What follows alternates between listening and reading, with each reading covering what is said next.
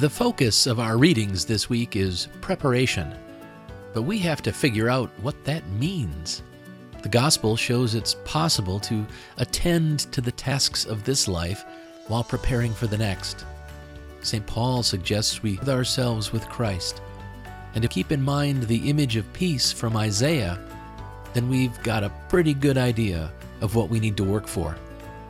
As Christians, we have to get out there, live good lives, see the world as Jesus does, and then prepare for His coming by building the Kingdom here on earth. Welcome to the Real Word Podcast for the first Sunday in Advent, Cycle A of the Roman Catholic Lectionary.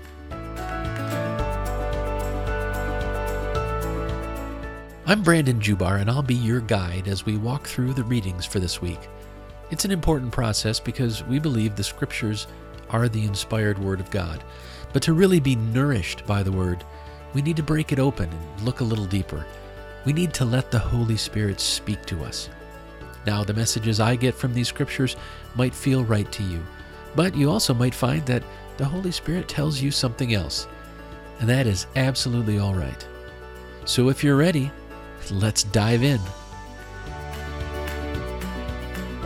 As I said, tonight we'll be looking at the readings for the first Sunday in Advent, Cycle A.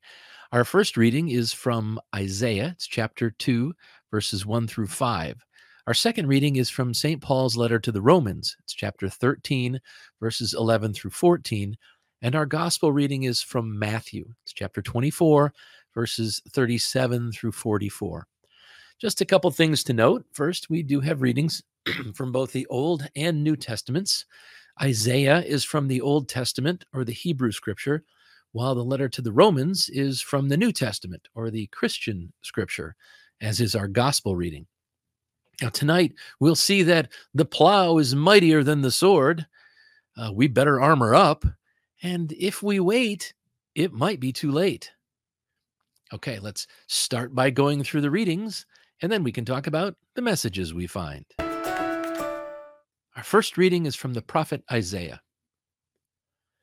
This is what Isaiah, son of Amoz, saw concerning Judah and Jerusalem.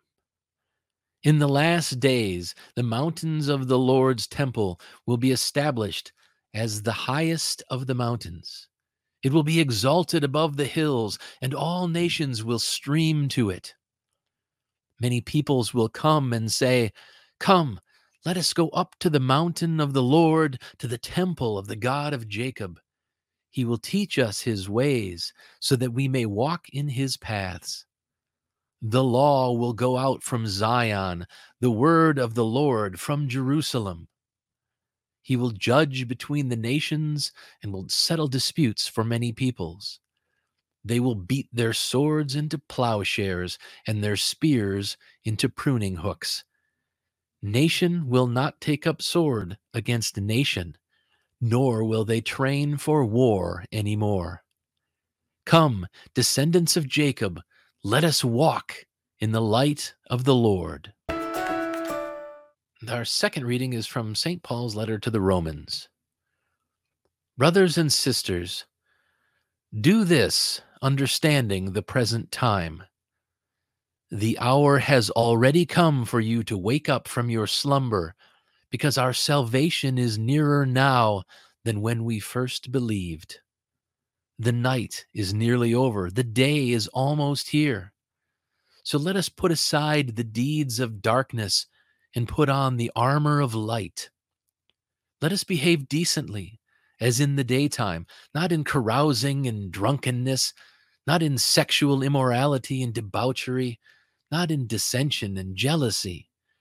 Rather, clothe yourselves with the Lord Jesus Christ, and do not think about how to gratify the desires of the flesh. And our gospel reading is from Matthew. Jesus said to his disciples, "As it was in the days of Noah, so it will be at the coming of the Son of Man.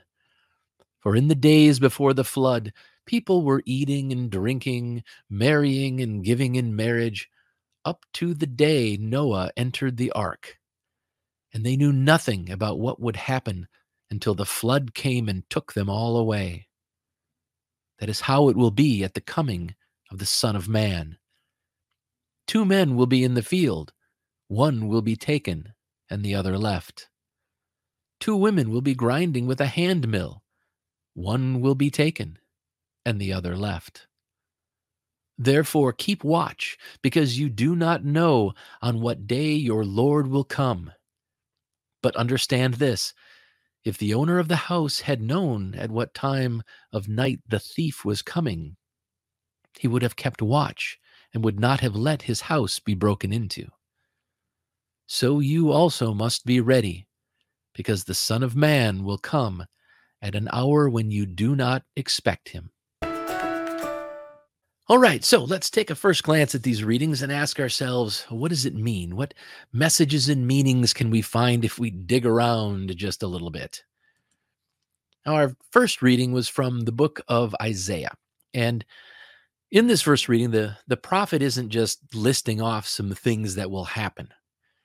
At the time, Israel they were facing the possibility of military destruction. So this message was intended to give the people hope. It describes a time when God's word will pour out from Zion and reach the entire world. So Isaiah was trying to encourage the Israelites and give the people hope in the face of potential tragedy. Now, what the prophet described, it was a wonderful new world, giving the people kind of a glimpse of the peace the Lord will eventually bring. Now, it's likely a quote you're familiar with, right? Hammering swords into plows. But for a people who had been battling for so long and who were facing the very real possibility of being destroyed by war, it was a hopeful vision of the future that they really needed. Now, as Christians, we're still holding on to that vision today. I mean, we had the war to end all wars. It didn't do it. And the almost constant military conflicts since that time only seem to be escalating. While we had the period of Cold War ended, basically potentially beginning another period of real war between global powers that are looking to expand on a finite planet. But the Lord, through Isaiah, promised that the people of every nation will turn to God for guidance, and they will all obey God's commands someday. It's a vision of no wars and no violence, when the tools of destruction will be replaced by the tools of production. People won't kill each other, and nations won't destroy each other. So the main message I got from our first reading is that the Lord has given us an image of peace on earth. Of course, that doesn't mean we get to sit back and let everything go to hell in the meantime. In fact, this vision of peace on earth is one that we should be striving to achieve. Advent is a time of preparation, and part of preparing for the coming of the Lord is to examine our lives. Now, chances are we all need to stop doing certain things and start doing or do more of other things. Well, it's hard to go wrong if we focus on doing God's will, which we can discern because the Lord has given us an image of peace on earth. Our second reading was from St. Paul's letter to the Romans. And in this letter to the Christians in Rome, it's clear that St. Paul, like many of his contemporaries at the time, believed that Jesus would return during his lifetime. It's likely that he never thought we'd still be waiting over 2,000 years later. But there is still meaning in his words. I'm sure that's why the early church, following his death, continued to share this message, and that's why we're still talking about it today. St. Paul was correct when he said, "Our salvation is nearer now than when we first believed." Regardless of when Jesus comes again, every day that passes brings us one day closer to the end. Whether that's the end of our lives here on earth or the end of the world on Judgment Day. We continue to get closer to it. And frankly, we don't know for sure when either of those ends will come. So we need to be prepared. Now, Paul tells us to wake up from your slumber. And that's a bigger challenge than most people might imagine. Living a wakeful life is difficult when there are so many things vying for our attention. And a lot of them, like the ones Paul listed, also try to draw us into darkness, where our focus is solely on gratifying the desires of the flesh. Now, the other way, the way that Paul suggests, is to clothe ourselves with the Lord Jesus Christ. It's like covering ourselves with a warm blanket that will protect us from the cold of sin. And putting on Christ should comfort us and protect us, which will then allow us to see the world for what it is, to see our desires for what they are, and to make better choices for our lives. Anyway, the main message I got from our second reading is that we must be prepared for the coming of the Lord. Clothing ourselves with Christ is a wonderful metaphor, but we need to figure out what that really means. I would suggest that it means seeing the world and ourselves through a lens of love, forgiveness, and radical acceptance. When we choose darkness, like the sins St. Paul described, we do it because we don't love ourselves. Maybe we haven't forgiven ourselves for something we've done or failed to do, or we just can't accept ourselves, flaws and all. So we seek something outside of ourselves and something other than God. That's not the way to be prepared. And we must be prepared for the coming of the Lord. And finally, our gospel reading was from Matthew. And this reading is a little scary because it's meant to be. This is taken from what's called the apocalyptic discourse, which Jesus shared in private with his disciples. These words they're meant to be unsettling. They're meant to stir people to action. And even though Jesus claims to not know the day or time, you can sort of feel an urgency in his words. In this reading, Jesus challenges us to be awake and ready, because everything could change any minute now. Unlike Noah's neighbors, who continued to focus on everyday things and weren't prepared for what was coming, Jesus said that we need to be alert and ready for anything. Being spiritually and faithfully alert and ready is difficult because we still have lives to live. We still have things to do, and plenty of them are mundane tasks we do just to survive. Now, some people read this gospel where Jesus gives examples of people working side by side, and one of them is taken while the other remains. And they interpret it to mean that only some will be chosen to live with God in eternity, and the others will be left behind. But if you look at this within the context of what Jesus was saying, I think the meaning is a little different. I think Jesus was saying that it's not easy to do all the things needed to survive in this world and to be prepared for the next. But it is possible. Jesus didn't say that the people working in the fields or grinding with a hand mill were all left behind and those praying all day in the synagogue were taken. He was showing that being prepared while still living our daily lives is absolutely possible. It's just not necessarily easy. So the main message I got from our gospel reading is that we must continue to live our lives while we prepare for the coming of the Lord. We don't know the day or time that the end will come, the end of our lives or the end of the world on Judgment Day. So we have to cover our bases. We need to continue to live our lives, doing the things of this world, but we can't get so caught up in them that we forget about the rest. We need to stay focused on following Christ and getting ready for the end whenever it arrives.